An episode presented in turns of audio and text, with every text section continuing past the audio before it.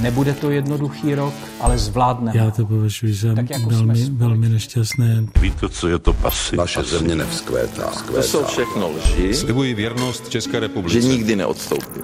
Nikdy. Chyba systému.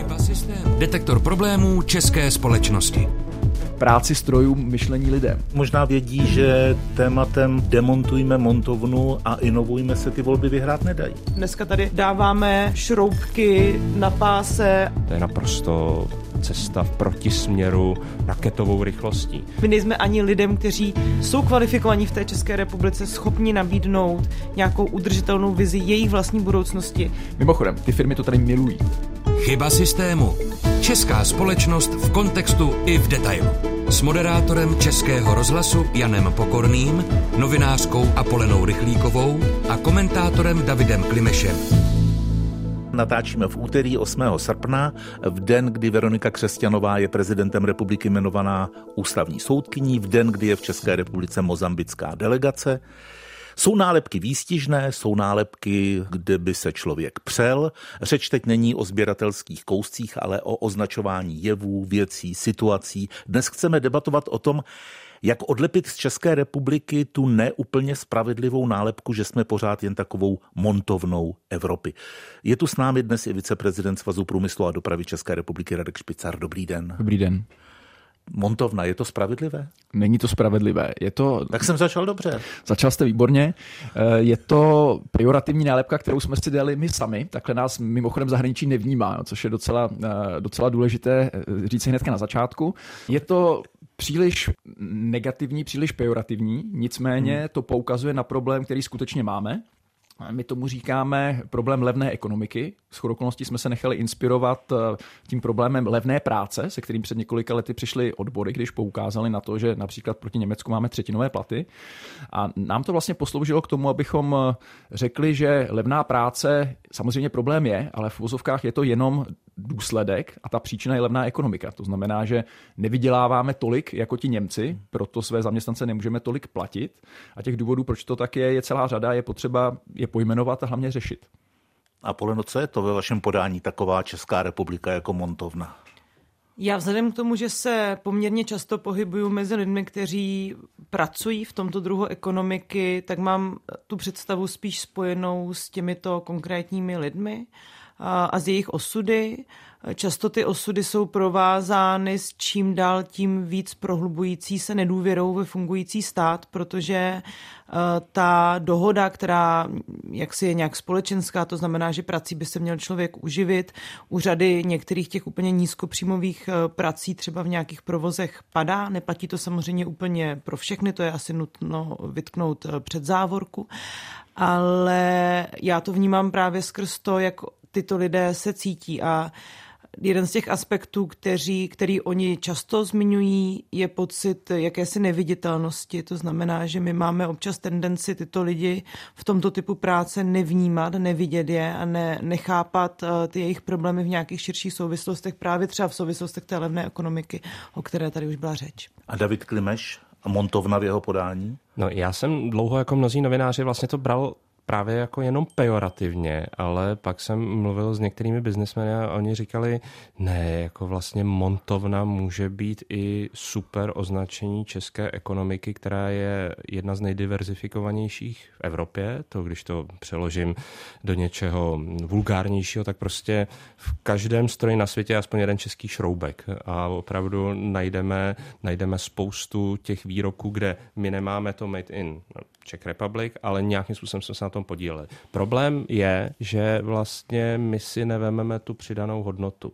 Vlastně hmm. já si dokážu představit, že stále zůstáváme výrazně průmyslovou zemí, byť určitě ten posun ke službám je zjevný, ale že za ten šroubek, který tam je od nás, si necháme dobře zaplatit. A to je vlastně ten problém, že my vyrážíme ty nehotové tovary, nemáme tu, tu přidanou hodnotu, nemáme tu cenu. A to souvisí s tím, co říkala Apolena, eh, že pokud si neříkáme tu plnou cenu s tou závěrečnou přirážkou, no tak samozřejmě tady ty mzdy nikdy neporostou hmm. nahoru. A to je ten problém montovny. Já si nemyslím, že Česko se svojí tradicí se, by se mělo úplně otočit zády k průmyslu.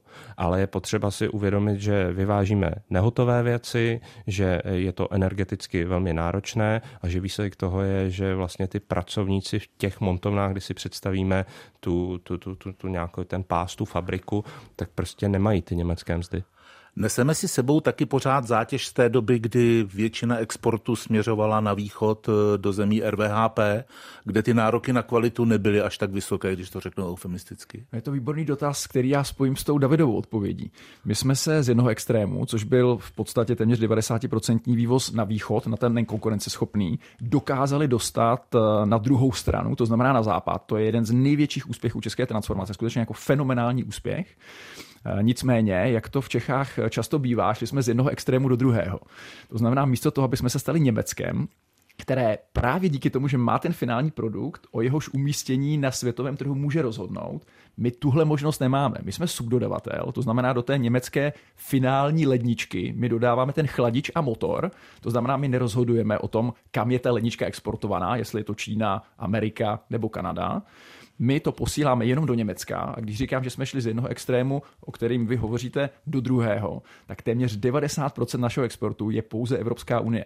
Protože my jsme chyceni v těch subdodavatelských řetězcích, nerozhodujeme o tom, kam se ta lednička vyveze, nemáme tu značku, nemůžeme si hrát s marketingem a s designem a tam se ty peníze dělají.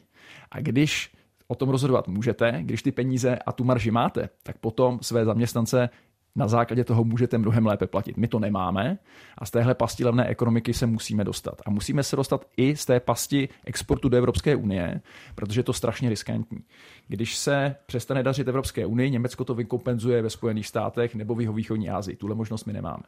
Vy říkáte, musíme se z toho dostat, ale jak tedy udělat, eh, otočit to kormidlo a udělat, eh, já nevím, s odpuštěním z montovny nějakou biotechnologickou velmoc konkurenceschopnou. Jako ne, nepřehánějme to, jo, eh, biotechnologickou velmoc. Tak dobře, ono, tak ono stačí. Technologickou. A, technologickou, fajn, díky. Uh, za prvé, musíme být trpěliví a je to na desítky let. Uh, já jsem přesvědčen o tom, že první část české transformace byla velmi úspěšná od roku 89, ale ten transformační model se totálně vyčerpal. Ten byl založený na tom, že jsme velmi rychle, velmi radikálně otevřeli hranice, nabídli jsme světu levnou v té době pracovní sílu ve velkém množství, navíc kvalifikovanou. Nabídli jsme velmi dobrou infrastrukturu, například v porovnání s Polskem, a nabídli jsme takzvanou polohovou rentu, to znamená skvělé umístění v Evropě. Když si uděláte odpočet v roce 2023 tohohle transformačního modelu, který nám opravdu zajistil poměrně významnou prosperitu, největší z celé střední a východní Evropy v těch posledních 30 letech, tak zjistíte, že jsme o všechno přišli. Nemůžeme už se takhle otevřít zahraničnímu kapitálu, ani by to nebylo žádoucí. Nemáme tady téměř žádné lidi, máme nejnižší nezaměstnanost dlouhodobě z celé Evropské unie. Ti lidé už nejsou levní. Infrastrukturu máme katastrofální, zaspali jsme brutálně, například proti Polsku, které nás jako posledních letech významně dohání. Takže jediné, co nás bylo, je ta polohová renta. A to, co nás teďka čeká, je vlastně vymyslet transformační model druhé ekonomické transformace, který kvalitativně musí být úplně jiný. A to je ta odpověď na tu vaši hmm. otázku. A, a abych ho stručně popsal. Musíme posílit české značky, finální produkty, musíme se otevřít jako ekonomika, to symbolicky i, i reálně, prostě bez zahraničních bez zahraniční kvalifikované pracovní síly to nezvládneme. Škodovka prostě dlouhodobě potřebuje několik set kodérů, programátorů, softwarových inženýrů, kteří tady prostě nejsou, takže ta země se musí otevřít potřebujeme zahraniční studenty a tak dále. A za třetí, musíme brát vážně udržitelnost, což je světový megatrend. A jestli my něco děláme v téhle zemi špatně, tak mám pocit, že bojíme se nových trendů, pohrdáme jimi, kritizujeme je, máme pocit, že je zastavíme nebo změníme, což znamená, že je nedokážeme na začátku, když přichází dostatečně využít a kapitalizovat. David Klimeš. Jenom chci dodat, že asi hodně posluchačů si říká, eh, jak to, že to teda neřešíme dřív, nebo jsme neřešili dříve to, co říká eh, Radek Špicer. A k tomuhle já mám takovou teorii, že vlastně ten eh, devadesátkový model se postupně vyčerpával, ale byl pochopitelný a vlastně musel nějakou dobu asi dožívat, protože prostě byl úspěšný. Já to chápu. Ale pak podle mě nastalo něco okolo finanční krize, to už si nikdo nepamatuje, protože jsme ji prožili v posledních letech spoustu dalších, ale tak to je takové to 2009, 10, 11, 12. A v té chvíli jsme mysleli, že řešíme nějakou globální krizi, ale pod tím byla hluboká česká krize, kdy najednou se zadrhla produktivita, což zdaleka neznamená, že jenom z lidí sedřu kůži úplně, co to jde, ale taky, že třeba investují do strojů, aby byly celkově výkonnější, do nějaké výpočetní techniky a tak dále. A vlastně my jsme měli pocit, že odešla ta globální krize, která odešla ale neodešla ta hluboká česká krize, kdy skutečně já třeba jsem víc mírnější k politikům před rokem 2010, ne protože by byly lepší, ale protože nějakým způsobem ten český motor běžel, ty platy se přeci jenom nějakým způsobem eh, zvyšovaly reálně na té produktivitě. A od toho roku 2011-12 vlastně jsem docela už dost nesmlouvavý, protože to všechno, co říkal Radek Špicar, tak vlastně eh, bylo na těch číslech vidět, jenom my jsme tady jeli to, že najednou máme další pohodovou českou dekádu růstu, ale ten růst eh, vlastně byl, a teď nechci zmiňovat jména, jestli Babiš nebo někdo jiný, tak byl vlastně už na dluh, už to nebylo v té ekonomice, už to nerostlo, to přibližování se těm německým zdám nebylo už podloženo tím, že by bohatla česká ekonomika, zvyšovala se vlastně ta finální marže, která tady zůstává. V téhle chvíli podle mě už jsme vlastně na konci tohle příběhu, celé to vlastně krachuje, což eh, asi vidíme v, eh, ve veřejných rozpočtech, které ať vládne ta či ona vláda, tak prostě jsou plus minus 300-400 eh, miliard korun ročně, to je naprosto neudržitelný. A to, co jsme mohli vlastně dělat postupně, tak budeme muset dělat radikálně. A upřímně řečeno, u některých věcí opravdu nevím, jak na to, protože některé věci typu daní se dají asi rychle změnit. E, vymyslíme si, že odpisy pro firmy budou takové či makové, nevím, co za mě vy prosazujete zaměstnanecké eh, akcie, může být, ale pak jsou nějaké opravdu ty dlouhodobé problémy, které jsme neřešili 20 let. A to je, že, jedne, že pokud politici třeba bojují za to, abyž více lidí šlo na učňáky, tak najednou teď zjišťujeme, že když se nikdo nedostane střední, takže ve všeobecném vzdělání máme 30% středoškoláků, průměr Evropy je 50. Že, dá, že se teď vláda vymýšlí, že třeba o 10% plošně se škrtá vědu a výzkum výzkum. To je naprosto cesta v protisměru eh, raketovou rychlostí. A um, mám pocit, a jsem rád, že i tady Radek Špicár, že vlastně bez těch jiných aktérů, uh, než je jenom vláda, než jsou jenom zákonodárci, tak vlastně se to nedá dohromady. Myslím, že to opravdu zasluhuje velkou celospolečenskou debatu a na začátku musí být to, že jsme opravdu v tom roce 2010, 11, 12 brutálně zaspali.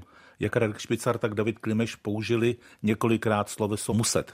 Co musíme podle Apoliny? Hmm. Já bych ještě možná reagovala na oba dva pány, protože, um, jak David zmínil, finanční krizi před kolik, více než 15 lety, 14 lety. A pan Špicar zase zmiňoval otázku nutnosti budování nějakých českých značek. Tak já si z té doby té finanční krize velmi silně pamatuju ty momenty, kdy padaly ty české firmy, které nesly s sebou i pro ty zaměstnance nějakou formu uh, nechci to říkat v nacionálním slova smyslu, ale národní hrdosti, národní příslušnosti, můžeme se třeba bavit o uh, OP Prostějov, o firmách, které vlastně tady měly dlouhodobou tradici a jejich zaměstnanci věděli, že pracují v nějakém podniku, který právě není jen tou subdodavatelskou v uvozovkách montovnou a přinášelo jim to i nějaký pocit zadosti učinění z toho, že ta jejich konkrétní práce má nějaký konkrétní smysl. A v tom já si myslím, že ten proces té transformace, jakkoliv nebyly ty eh, před, eh, ty, ty, všechny ty značky z období eh, předlistopadové éry určitě udržitelné, ale cítím to i v řadě těch jiných postkomunistických zemí. Určitý typ nostalgie tohoto typu pracovníků, kteří pracují dneska v těch montovnách. Já se s tím třeba velmi často potýkám na Šluknovsku, kde oni říkají, my jsme tady měli tři, dejme tomu nějaký průmysl zaměřený na odívání tkaní komerců a chápali jsme, co vlastně děláme. Dneska tady dáváme šroubky na páse a vlastně ani nevíme, co z toho bude za ten finální produkt. A já chci říct, že pokud vlastně ta česká ekonomika se musí proměnit, bude se nějakým způsobem proměňovat, tak musí nějakým způsobem vymyslet systém, ve kterém ta práce, která je tohoto typu, začne těm lidem znovu dávat e, nějaký smysl. To, ta otázka není jenom to uživení se. Samozřejmě ty mzdy by měly být vyšší. Opravdu si nemyslím, že v situaci, kdy člověk každodenně pracuje, dejme tomu na dvanáctky nebo na nějaký složitý e, systém těch směn, tak aby se neuživil tou prací a ještě byl třeba závisí na dávkách, to si myslím, že pro ten stát je vlastně jako z mnoha hledisek zničující. To je jedna věc. A druhá věc k té udržitelnosti, to s tím taky souvisí, protože si myslím, že ta udržitelnost musí ale garantovat tím lidem, že nepřijdou o tu práci nebo nebude znamenat pro řadu těch odvětví jenom jejich dekvalifikaci. To znamená, typicky to budeme muset řešit nutně v hornickém průmyslu, který je velmi provázan třeba s ekonomikou Moravskoslezského kraje. Tam ti lidi jsou zvyklí na nějaký typ příjmu. Pokud o tu práci přijdou, bude to znamenat, že budou brát třeba klidně o 20 tisíc míň, ačkoliv projdou nějakým v úvozovkách rekvalifikačním kurzem, kde je naučí ovládat něco na počítači. A my se musíme zaměřit do budoucna, to si myslím, že je naprosto klíčové. A právě ty změny se musí odehrávat na úrovni vzdělávání, na úrovni nějakého technologického pokroku, investic do těch technologií, ale zároveň investic do těch lidí, protože ty lidi musí projít opravdu nějakou třeba jinou formou vzdělávání, musí se posunout dál tak, aby na tom trhu byli uplatnitelní. A pokud ne, tak jim ten stát bude nějakým způsobem v některých odvětvích asi muset garantovat, že třeba budou já nevím, pobírat nějakou rentu v určitých typech té práce, která vymizí a tak dále. A to jsou všechno výzvy, které já zatím mám pocit, že se neřeší. Ta situace jde velmi často opačným směrem v tom vzdělávání, to vidíme velmi jasně. Tady opravdu se buduje, až bych řekla, nějaká jako třída lidí, kteří jsou v podstatě bez budoucnosti, pokud se třeba bavíme o učňácích, kde jsou obory, které jsou úplně zastaralé. Chyba systému. Česká společnost v kontextu i v detailu. Vzdělávání samozřejmě s tímhle tématem velmi silně souvisí, je to kapitola sama pro sebe. Radek Špicar chtěl doplnit. Já bych moc rád na to navázal, protože Aplan má naprostou pravdu a vlastně poukazuje na to, co já vidím jako jeden z velkých problémů české ekonomiky, a to je ten, že my stále zaměstnáváme, ta ekonomika je schopná zaměstnat obrovské množství lidí na pracovních pozicích, které jsou fyzicky velmi náročné, které jsou špatně placené a které nevyžadují téměř žádnou kvalifikaci. To je obrovský problém. My se musíme těchto pracovních míst zbavit, my ty lidi z nich musíme uvolnit. Navazuju na Davida, my je musíme digitalizovat, automatizovat a robotizovat. Neinvestovali jsme dostatečně do těchto věcí. Když se podíváte na českou automobilku, ta stále ještě na té výrobní lince zaměstnává tisíce lidí. Když se podíváte na japonskou automobilku, cyberfyzikální systémy, robotizované linky. Když se podíváte na německou, to samé. Bohužel, už když se podíváte i na čínskou, tak to tak vypadá. Takže my musíme uvolnit z těchto neatraktivních pracovních míst lidi.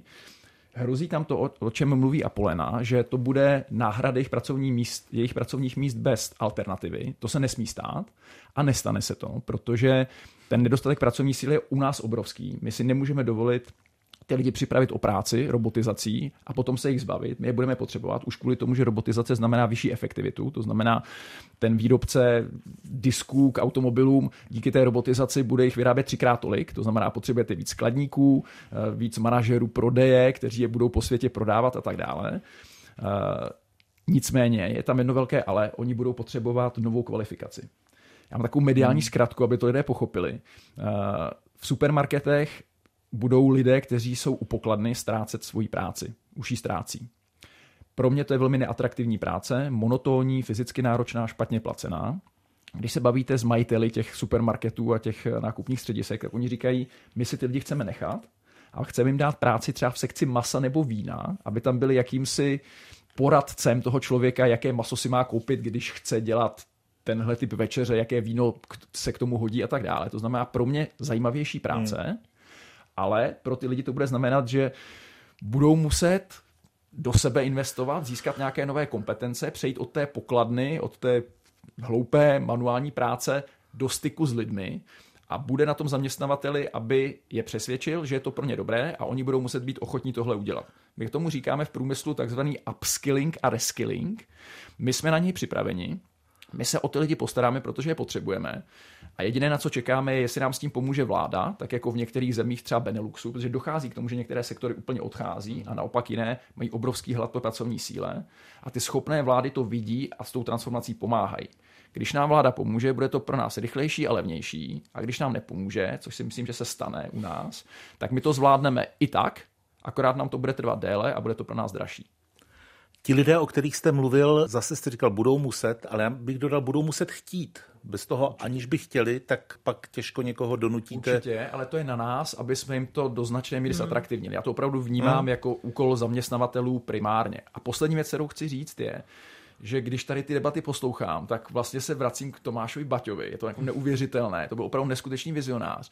A když se díváte teď na film Zátopek, a je tam ta první scéna, kde on běží ten jeden z těch prvních závodů uh, v té fabrice, tak tam na té zdi je ten obrovský nápis práci strojům, myšlení lidem. Jo, to znamená, jak k tomu se vraťme a tam se musíme dostat. My opravdu tuhle hloupou práci, špatně placenou, které hmm. mluví a Polena, tomu, tu, tu, tu lidem dávat nemůžeme. To, tohle to je politika, která nikam nevede. A musíme právě lidem poskytnout práci, kde využijeme maximálně jejich prostě pozitivní vlastnosti a a ochotu. Ale Baťovi závody byly trochu montovny, ne? Trochu určitě, to je jasná věc, ale to, že tam byla automatizace eh, na špičce v té, v té době. dané době, je taky jako nesporný hmm. fakt. David no. Klimeš smutný na tom je, že právě to je politika, která někam vede. Sice samozřejmě dlouhodobě do záhuby, ale z hlediska toho politického cyklu vy garantujete, že máme nejnižší nezaměstnanost v Evropské unii, že si najdete tu práci, že, že vám utrhají ruce, i když vlastně na sobě třeba nepracujete. Já zcela chápu, že v některých situacích prostě nelze si zvyšovat celoživotně to své vzdělání.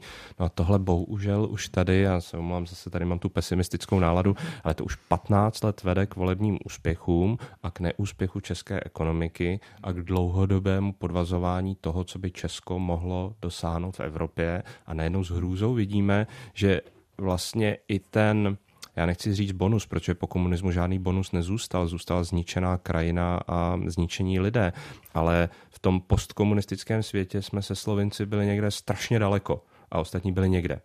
A e, zatímco od té finanční krize my se už k Německu nepřibližujeme, tak ostatní nás do, dohánějí a v případě Poláků a dalších už v podstatě dohnali.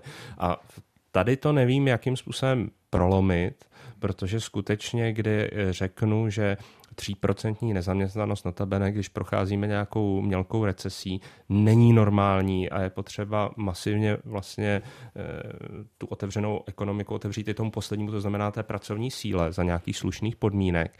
Tak teď už je to lepší, ale skutečně eh, byly roky, kdy mě hnali vidlemi, co si to dovoluju a všichni tady nás tady obsadí uprchlíci.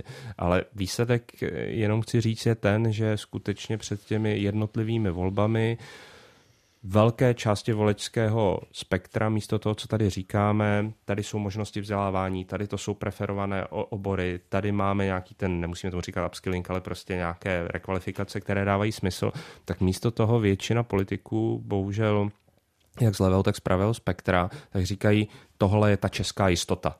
A to hmm. už prostě je 15 let nefunkční a vlastně hmm. upřímně řečeno, eh, Není, jako je to těžké samozřejmě vymyslet to, jak změnit ty věci, ale teda myslím si, že mnohem těžší je najít nějakou vyprávěcí linku pro ty politiky, kteří, když se s nima bavíte off record, tak oni to vlastně ví, co to Česko potřebuje, ale neví, jak se dostat do parlamentu, pokud to budou říkat. Oni možná vědí, že tématem demontujme montovnu a inovujme se ty volby vyhrát nedají. No, nedají, pokud No pokud je to takhle komunikované. Pokud no. nekasírujete uh, úspěch předchozích Předchozí. vlád, kteří, které s něčím začaly deset let předtím. A to jako není v českém případě, takže eh, se vyhlásí dva, tři eh, nové, noví zaměstnavatele, kteří přišli do Česka s nepříliš dobře placenou pracovní silou a ty volby jedete na tu jistotu, která je politicky úspěšná, ale vůbec nesvědčí tomu, abych Česko obhájilo svoji roli v Evropské unii. A Polena? Já zároveň tomu mám takové jedno varování, které si myslím, že je důležité říct nahlas. Evropa se v posledních letech potýká a bude ten problém velmi závažný s vysokým nárůstem preferencí krajně pravicových stran, které si právě otázku uh, levné práce v souvislosti s migrací vzali za svou a je velkým selháním těch demokratických uskupení, že nedokážou tuhle problematiku komunikovat srozumitelně. Typicky si myslím, že největší selhání je to ve vztahu eh, od strany levicových stran, které vlastně nedokázaly vysvětlit v nějakém emancipačním a humanistickém ideálu, co vlastně to znamená a jakým způsobem nám a těm lidem, kteří pracují třeba v té levné práci dnes, může to otevření té ekonomiky pomoct. A ta zkušenost, my se tady bavíme o Německu, v současné době druhou nejsilnější stranou podle německých preferencí je AFD, jejíž narrativ je přesně tohohle typu. Před lety jsme zažili Brexit, který byl celý postavený na tom, že migranti berou lidem v Británii práci.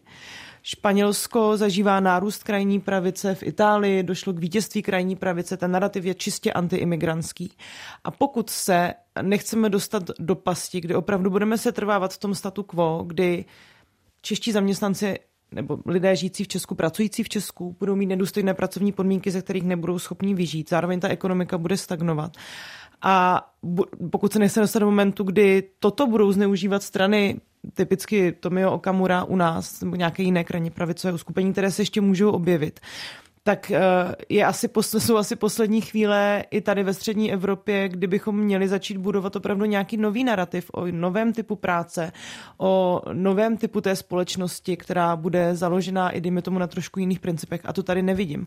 A naopak já mám velký strach, že téma migrace a i téma udržitelnosti, téma Green New Dealu, téma nutnosti vlastně chránit se před změnami klimatu nebo zbrzdit ty otázky té klimatické katastrofy se stanou tou novou verzí pro populistické politiky, kdy budou cílit eh, na ty lidi, kteří jsou nějakým způsobem zklamaní z té globalizované společnosti. To proč a jakým způsobem to na další samozřejmě debatu, ale toto, eh, tato hrozba tady je velmi silně přítomná. Všude v Evropě vidíme, eh, že se je ten její scénář začíná naplňovat. Tak teď se odkopu, že jsem vlastně extremista, protože přesně tenhle Nemusíte problém... Se odkopávat. je to, to jsem, to jsem neřekl, extremista. Eh, přesně tenhle problém, že vlastně nacionalistické síly vlastně uchopí to, eh, chraňme to zbytkové, co nám tady krachuje, ale aspoň to bude naše. Tak eh, vlastně já jsem v jedné knížce psal o ničem, čemu jsem říkal nostrifikace pro 21. století a všichni mi říkali, takže ty chceš jako e, na počátku první republiky, že nakážeš těm firmám zahraničním, aby tady museli mít e, vlastně to sídlo a jinak mají problémy. Ne, já si myslím, že jsou e, moderní možnosti, jakým způsobem zatraktivnit to Česko pro kapitál, který může být i zahraničí, ale myslím, že by to hodně podpořilo vlastně ten český kapitál. A to je třeba opravdu chytrý program reinvestic a rychle vysvětlím. Vlastně trošku jedno, jestli se teď tady hádáme o tom, že e, velké firmy budou mít zdanění 19 nebo 21% my především potřebujeme donutit, aby ten zisk, který tady e, produkují, tak aby tady nechali. A když ho tady nechají, tak pravděpodobně to bude, že budou investovat do něčeho, co nebudou jenom ty stroje, ale i právě hledání někoho, kdo ty stroje s vyšší pracovní silou a tím pádem vyšší mzdou dokáže obsluhovat. A tohle je třeba pro mě, a to opravdu si myslím, že tomu můžeme říkat nostrifikace 21. století, která je srovnatelná s tím, co se povedlo eh, první republice, protože jakmile my dokážeme být eh, podobně jako Baltové a další, sexy v rámci těch eh, reinvestic, tak vlastně dokážeme navázat na ty přímé zahraniční investice, které plus minus pomalu vysychají. Upřímně řečeno, v té chvíli, kdy ovšem vidím eh, naprosté zůvěřilosti, jako je eh, bankovní daň a další věci, jejíž jediným eh, cílem je, že se vyplatí obrovský dividendy a zbytek se dá lidem na spořáky, hlavně, aby jsme tady neměli žádný zisk, protože to je to, co v České republice si v žádném případě nemůžeme dovolit s touhle s tou vládou. No tak to je přesně proti tomu. Já chápu, že teď je nějaká eh, extrémní doba, ale eh, dokážem podle mě najít eh, věci, kde se prokombinuje ta státní pobídka chytrou regulační daňovou politikou a zbytek už udělají ty šikovní podnikatele. Ale nemůžeme jim vzkazovat dalších 15 let, syslete si ten zisk, dejte si to na dividendy a hlavně tady nedělejte nic nového s vyšší přidanou hodnotou. Na to se chci zeptat. Ten model, kdy od nás tedy každý rok odcházejí desítky, stovky miliard na dividendách do zahraničí, potom ty peníze tady evidentně chybějí, ten se dá nějak předělat? No já si právě myslím, že tímhle. E, a zcela znovu říkám, já nenasazuju na 90. léta, protože chápu, jakým způsobem to vzniklo. Hmm. Ale myslím si, že je důležité, aby iniciativy asi více zprava, jako je e, druhá ekonomická transformace, některé věci zleva jako odborů, tak já myslím, že se dokáží potkat na tom, že nebudeme mít v dalších deseti letech nesmyslnou daňovou a sociální politiku, ale řekne se, nás hodně zajímá, jestli to reinvestujete zpátky do České republiky. Pokud ano, můžete se třeba dostat až na nulovou daň. Pokud ne, tak budete platit jak mourovatí. A teď už se dívám na Radka přerušovat Radka Já přesně nevím, jestli tohle znamenalo, očima. že se modlí, anebo že si říká Ježíši Maria, co ano, to ten David tady vypráví. Taky se bojím, jestli dostanu. Nebo... ne, vůbec. To, co říkáš, je naprosto správný. To, to, co navrhuješ, by strašně pomohlo, ale řeknu vám, jak to vypadá v praxi. Použiju šílené české slovní spojení z titulu mé funkce, ale z titulu mé funkce mám opravdu každý týden možnost jednat s velkými zahraničními investory. A řeknu vám, proč ne desítky, stovky miliard každý rok na dividendách odtékají z České republiky a nejsou tady investovány. Má to dva hlavní důvody, které slyším neustále dokola. První problém. Mimochodem, ty firmy to tady milují ty firmy podnikání v České republice milují ti zahraniční investoři. Oni tady chtějí zůstat, chtějí tady rozšiřovat své kapacity, chtějí z té výroby, z té montovny se tak dostat do center sdílených služeb, do technologických center. Ještě neskončil. A řeknu vám, proč tady nejsou ta technologická centra těchto firm a proč je dávají do Německa nebo někam úplně jinam. Oni říkají, Radku, Česká dcera na sebe neuvěřitelně vydělává, my to tady milujeme, je to stabilní prostředí, odbory, konstruktivní, eh, vyděláváme tady, jsme tady spokojení, ale když my tady budeme chtít otevřít to technologické centrum, jakože chceme, tak my tady těch 200 inženýrů prostě neseženeme. Znám to ze Škodovky. Škodovka má jedno z největších vývojových center v celém koncernu Volkswagen. Vydělala si na něj sama. Volkswagen řekl, ano, ty peníze si nech v Mladé Boleslavi v České republice. Investuj do toho technologického centra ta firma několik let naplňovala kapacitu toho technologického centra, protože ty lidi tady prostě nebyla schopná sehnat. že nemáme lidi. Druhá věc, povolovací procesy. Ty firmy nám řeknou, pane Špicane, my potřebujeme to technologické centrum, aby za dva roky stálo a fungovalo, protože na nás Čína ani Spojené státy nebudou čekat s těmi bateriovými systémy a softwarem pro elektromobily a tak dále. U vás to bude trvat 6 let, když budeme rychlí. Hmm. Takže nemáme lidi, a stavíme strašně pomalu. Proto ty investice tady ty firmy neumistují a oni je tady investovat chtějí. Oni mi opravdu volají říkají, my jsme sami naštvaní na to, jak vy se tady začínáte dívat na zahraniční kapitál. Vidíte, jak my ty peníze odvážíme do svých matek, my je tady chceme nechat, ale vy neděláte dost pro to, abyste nám to umožnili.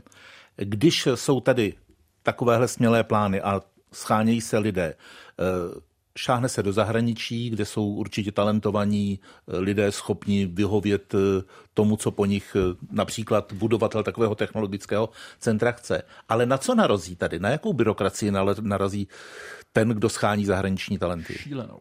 Jako my, jsme no, pevnost, dobře, ale... my jsme pevnost Česká republika vůči třetím, vůči lidem ze třetích zemí a budu úplně konkrétní, jako ať, ať mluvíme reálně a ne nějak prostě tady metaforicky a teoreticky. Martin Vohanka, jeden z nejúspěšnějších českých podnikatelů, uh, se skvělou, super úspěšnou firmou podnikající po celé Evropě Eurovac, kotované na, na, na londýnské burze, si vytipoval indického experta, kterého potřeboval pro další rozvoj své firmy, protože české firmy nebudou nikdy globálně úspěšné, pokud budou pouze české.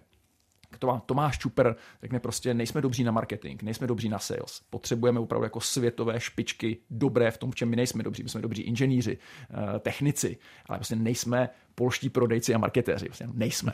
Takže on potřeboval odborníka v té oblasti, kde prostě Češi nejsou mezi světovou špičkou z Indie, a toho člověka jsem dostával téměř rok. Hmm. Na základě všech těch procesů, který, kterými musíte projít. Ten člověk, jak mi říkal Martin, by v Německu byl s celou rodinou za dva a půl měsíce, maximálně za tři měsíce. A to je člověk, hmm. o kterého se pere celý svět. Takže takhle my přicházíme o talenty. Jo? Imigrační politika České republiky je úplně katastrofální a musí se změnit. A já, jestli, jestli můžu být trošku optimistický, vláda to má ve svém programovém prohlášení, volají potom všechny svazy, ať je to Konfederace zaměstnavatelských svazů, hospodářská komora, svaz průmyslu.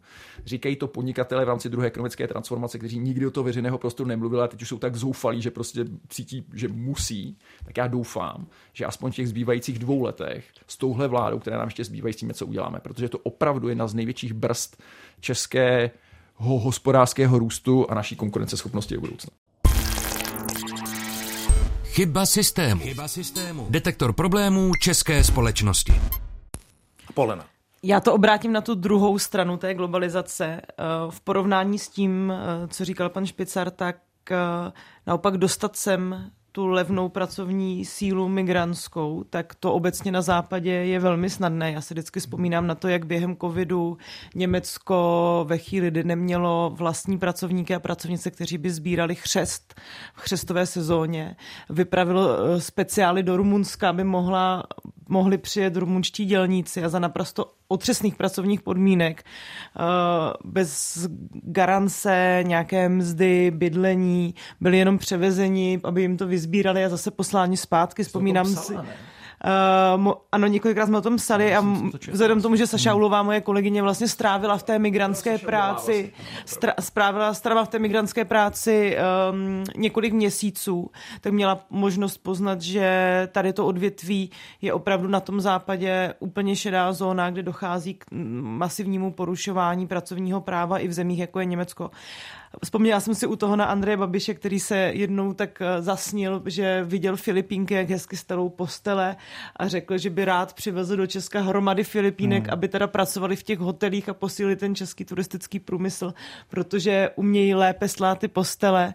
Eh, vzpomněla jsem si na celou eh, řadu příběhů, jak velmi snadné jsem bylo třeba dostat skrz ten specifický systém těch agentur sídlících v Polsku, třeba ještě před válkou ukrajinské pracovníky a pracovníky pracovnice, kteří potom při návštěvách inspektorátu práce někteří zaměstnavatelé schovávali třeba v mrazácích, aby tyto lidé nebyli najítí, protože nepracovali úplně legálně, pracovali vlastně pololegálně. A, a jak rychle je možné se těch lidí zase zbavit. Takže chci jenom říct, že oproti tomu, jak je složité semka dostat nějaké experty a expertky, tak naopak tu um, levnou migrantskou pracovní sílu, ke které se tady řady podniků, typicky um, právě třeba podniky uh, Andreje Babiše, myslím, že podmínky ve Vodňanském kuřeti pro rumunské české pracovníky byly tak nesnesitelné, nebo velmi často dochází i ke zraněním těchto zahraničních pracovníků, že nejsou dobře proškoleni a tak, tak to je naopak velmi snadné a stejně tak snadné se jich zbavit ve chvíli, kdy se vám v tom podniku nehodí. A chci jenom tady asi apelovat na to, abychom neinstrumentalizovali tu pracovní sílu té migrace jenom jako něco, co nám tady může doplnit ty sklady, ale abychom o nich uvažovali taky jako o lidech, kteří z nějakých třeba závažných důvodů hledají práci na tom západě, protože věří, že třeba se budou mít líp a odcházejí odsud i z jiných zemí s naprosto otřesnými zkušenostmi a dále to třeba prohlubuje i nějaké rozdělování Evropy z hlediska nějakého jako demokraticko Eh, sociologického eh, způsobu. Doplním tu vaši mozainku jeden střípek, anebo to jsou ukrajinští uprchlíci, kteří utíkají před válkou, jejich kvalifikaci to jsme není tady Česká republika schopná využít. Prokopem, no? Já jsem to právě chtěl připomenout, že to vlastně navazuje na tu debatu o vlastně nedostat, použiju to slovo upskilling, ale prostě v téhle chvíli už bychom měli chtít, aby ti, kteří jsou tady déle z Ukrajiny, tak aby uh, vlastně měli třeba práci, která odpovídá jejich kvalifikaci. A souvisí to přesně vlastně s těma dvěma vizema. Jednu uh, řekl uh, Radek, druhou realitu řekla Apolena. A vlastně ukazuje se ta naprosto absurdní uh, schizofrenie okolo vlastně toho strachu z migrantů, kdy my na jednu stranu vlastně v reálu nemáme problém s tím, že masivně přes nějaké polské zprostředkovatelské agentury nám tady se naváží spousta lidí, kteří nemají ani základní práva, které myslím, že bychom se měli shodnout, že by v České republice měli mít. A to nám jakoby nevadí a pořád se bráníme těm migrantům, kteří nám tady ohrožují. A tu vizi, kterou říká Radek, která je podle mě mnohem jistější, mnohem bezproblémovější a mnohem úspěšnější pro Česko. Že eh, pokud teď všichni žijeme Green Dealem, ať už to dopadne jakkoliv, máme tady velký eh, automobilový průmysl a zároveň máme dobrou českou elektrotechniku, která má tady velkou tradici, tak asi by bylo dobrý sem navíst pár inženýrů, pokud teď teda ty hmm. české hmm. univerzity je neprodukují a někde u Mladé Boleslavy pravděpodobně postavit něco, co se podílí na tom Green Dealu a ještě jsou na to velké dotace. A to nejde. To ještě, když teda Martin Vohanka dostával toho pracovníka sem rok, to je ještě dobrý. Jo, někdy to trvá mnohem déle a nejčastěji jsou takové vlastně dva modely, že opravdu hodně ten člověk sem chce za nějakým účelem a vydrží to opravdu strašně dlouho. A nebo to podá do několika zemí, je to ten střední pracovník, ale pořád je to jako vysoká pracovní síla, která sem třeba přivede rodinu, bude mít peníze, hezký plat, bude odvádět daně a pojištění, nejsou to ti sběrači. No a ten nebo ta si to podá většinou tak do tří zemí, do čtyř zemí. No a samozřejmě vždycky je nějaká země, která vlastně to vyřídí rychleji než eh, Česká republika. A dokonce už i to Polsko, který byl braný, tak tam moc nechceme, chceme do České republiky, tak jdou do toho Polska. A tohle je naprosto absurdní vize, kdy my dáváme nějaké peníze, byť nedostatečné na výzkum, vzdělávání, ale ve výsledku, když chcem teda postavit něco z těch reinvestic s tou vyšší e, přidanou hodnotou, e, s komfortníma sociálníma podmínkama, platovými podmínkama nebo mzdovými podmínkama, tak vlastně to tady nejsme schopni postavit. A bohužel tedy jako tohle říct předvolební kampani No, to je na... Oni lidi si řeknou, aha, hm, hm, ale jistota je jistota a volí stejně jiné strany. To je opravdu jako velký problém, jak v podstatě největší problém tady toho, co je jasné už asi 15 let, je vymyslet dobrý politický příběh pro ty politiky, aby se nebáli hmm. s tím vystoupit na těch e, náměstích. A zase znovu, jo, i ten devadesátkový příběh, který nyní tady trošku napadáme, že se přežil, tak to nebylo jednoduché s tím jako vystoupit před eh, těmi regiony, kde najednou nemají ty zakázky do Sovětského svazu a ti politici měli tu odvahu. Tak já bych chtěl, aby ji měli znovu. Hmm. Proč Apoleno nejsou politici schopni tohle téma uvěřitelně odvyprávět? Tak eh, Určitě někteří z nich nemají ani dostatek nějaké politické imaginace na to, aby si vůbec představili jiné Česko. To si myslím, že je vlastně jeden ze hmm. naprosto zásadních problémů. Česká politická třída dlouhodobě uh, vytváří určitou dejme tomu věkovou a zkušenostní kohortu lidí, kteří spíše čerpají z té minulosti. To souvisí i s tím, že třeba samotná politika není úplně atraktivní třeba pro mladé lidi. To je taky téma, které jsme tady řešili, kteří mají jiné zkušenosti, už třeba studovali v zahraničí, mají třeba zkušenosti s jiným typem pracovních trhů, které můžou přinášet uh, po dlouhou dobu a to se asi už snad v posledních letech mění. Uh, tito lidé nebyli zvaní ani k té diskuzi na nějakých poradcovských úrovních. Další věc je samozřejmě to, o čem mluví uh, David, ale já si myslím, že ta věc se nějakým způsobem uchopit musí, protože jak jsem tady varovala před možností zneužívání těchto témat nějakými krajně pravicovými nedemokratickými stranami, tak eh, to je opravdu jedna z možných verzí budoucnosti, která může potkat i Českou republiku. A pokud eh, ta společnost nemá postupovat v nějaké formě toho, té fragmentarizace, rozdělení, nedůvěry, která u nás stále narůstá nadále, tak se musí ten příběh začít komunikovat jinak. Předpokládám, že ty politické strany by měly mít zájem na tom, aby tohle, nebo aspoň některé, ty, které se nazývají demokratickými, aby to v té společnosti jako nebylo. Na druhou stranu veme si realitu, která je tady i pro české pracovníky kvalifikované. Když se třeba bavíte s lidmi, kteří obsazují ty kvalifikované pozice, kteří velmi často mají opravdu excelentní vzdělání v tom oboru, znovu opakuju třeba zahraničních škol a tak, tak jaká motivace je tady vůbec udržet třeba tady tyhle lidi, jo? Tyto lidi třeba i po zkušenosti, kterou udělají, chtějí pracovat v České republice, chtějí tady zůstat, vrátí se z té zahraniční školy, odejdou do pár let, protože i pro ně je tam mzdová hladina velmi nízko. My se tady nebavíme jenom o tom, že ten problém té levné práce existuje na té nejnižší úrovni. On v podstatě prostupuje i tou kvalifikovanou pracovní silou. Typicky se můžeme bavit třeba o lékařích, kteří, když odejdou od nás do Německa, tak mají za troj, čtyřnásobek eh, mzdy mnohem lepší pracovní podmínky. Nedávno vyšel výzkum, který mluví o tom, jakým způsobem jsou čeští lékaři přetěžovaní.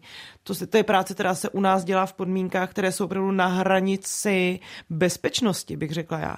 A to se týká celé řady odvětví. Takže my nejenom, že nejsme schopní vytvořit ten příběh, který by vlastně fungoval o tom otevření té ekonomiky a zároveň chci jako znovu zopakovat, které musí být provázané s nějakými sociálními jistotami a opravdu s umenšováním nějakého vykořišťování. Ty lidi nemůžeme brát jenom jako levnou pracovní sílu. Ale my nejsme ani lidem, kteří jsou kvalifikovaní v té České republice, schopni nabídnout nějakou udržitelnou vizi jejich vlastní budoucnosti, navzdory tomu, že tady třeba chtějí zůstat a ty hodnoty dál předávat, vytvářet a vlastně posouvat různá odvětví v té České republice dál.